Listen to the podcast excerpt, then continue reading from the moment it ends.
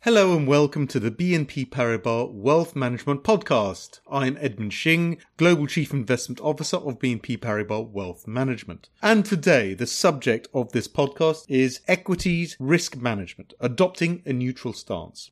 We are downgrading our equity allocation stance from positive previously to neutral today, mindful of the sharp increase in risks that we see currently.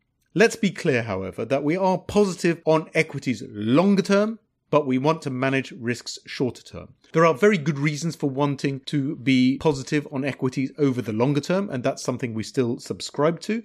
These reasons include positive and robust earnings and cash flow growth supported by above trend economic growth. Long term real yields are still negative, supporting valuations in equity markets. There are high levels of accumulated savings in households. And finally, we expect to see the elimination of COVID related mobility restrictions, which should lead to a boost to the service sectors globally. So these are all good reasons for a longer term, more positive and constructive view on equities. However, in the shorter term, we are mindful of the sharp increase in a number of risks that we see currently. And there are four that concern us at the moment.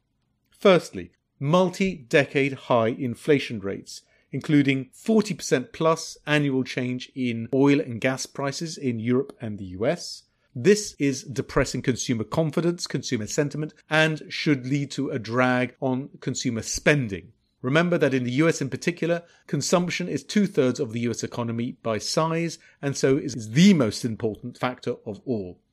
The consumer slows down, economic growth slows down. Secondly, we already see tightening financial conditions at higher interest rates in the US, even though the US Federal Reserve has not yet lifted their benchmark interest rate. To take one example, US 30 year fixed rate mortgages, i.e., what you would take out to buy a house, have risen from 3% in the middle of 2021 to 4.2% today, so a full jump of 1.2% in just a few months. This renders the housing market less affordable and should again put a brake on property market activity, which again should contribute to slowing growth in the US in the short term. Thirdly, clearly Russia Ukraine geopolitical tensions persist and are having a big impact on oil and gas prices for the US and Europe. We see Brent crude oil close to $95 a barrel. That clearly includes some element of geopolitical risk premium. And these elevated energy prices are becoming a drag on global growth, particularly in Europe, in the US, basically in any country that is a taker of energy from the energy providers such as Russia. And finally, there is higher uncertainty around central bank policy, which weighs on equity valuations. This uncertainty is something financial markets and clearly equities do not like. We've seen the market expectations for Federal Reserve rate hikes this year move from four to nearly seven in a very short space of time, reflecting the very high inflation rates, reflecting the more hawkish commentary from Federal Reserve governors, including the President Jerome Powell. And this uncertainty, again, should weigh on growth in the short term. So these are the four reasons why we see elevated risks which have led us to downgrade our allocation to equities from positive before to neutral now. But let's not forget, we have been positive on equity since 2016 as an asset class. Let's also not forget that 2021 was an excellent vintage for US and European equities with more than 20% returns from each segment.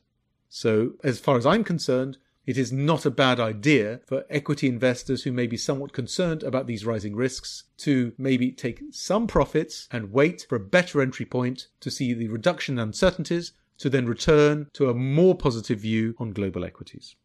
There are some questions which I think we should finish with. Firstly, longer term, are you still positive on equities and real assets? The answer is yes. Secondly, why are we downgrading equities now? Shouldn't we rather be buying, as there already has been a small correction since the beginning of the year? Well, we look for three indicators before turning positive on equities again.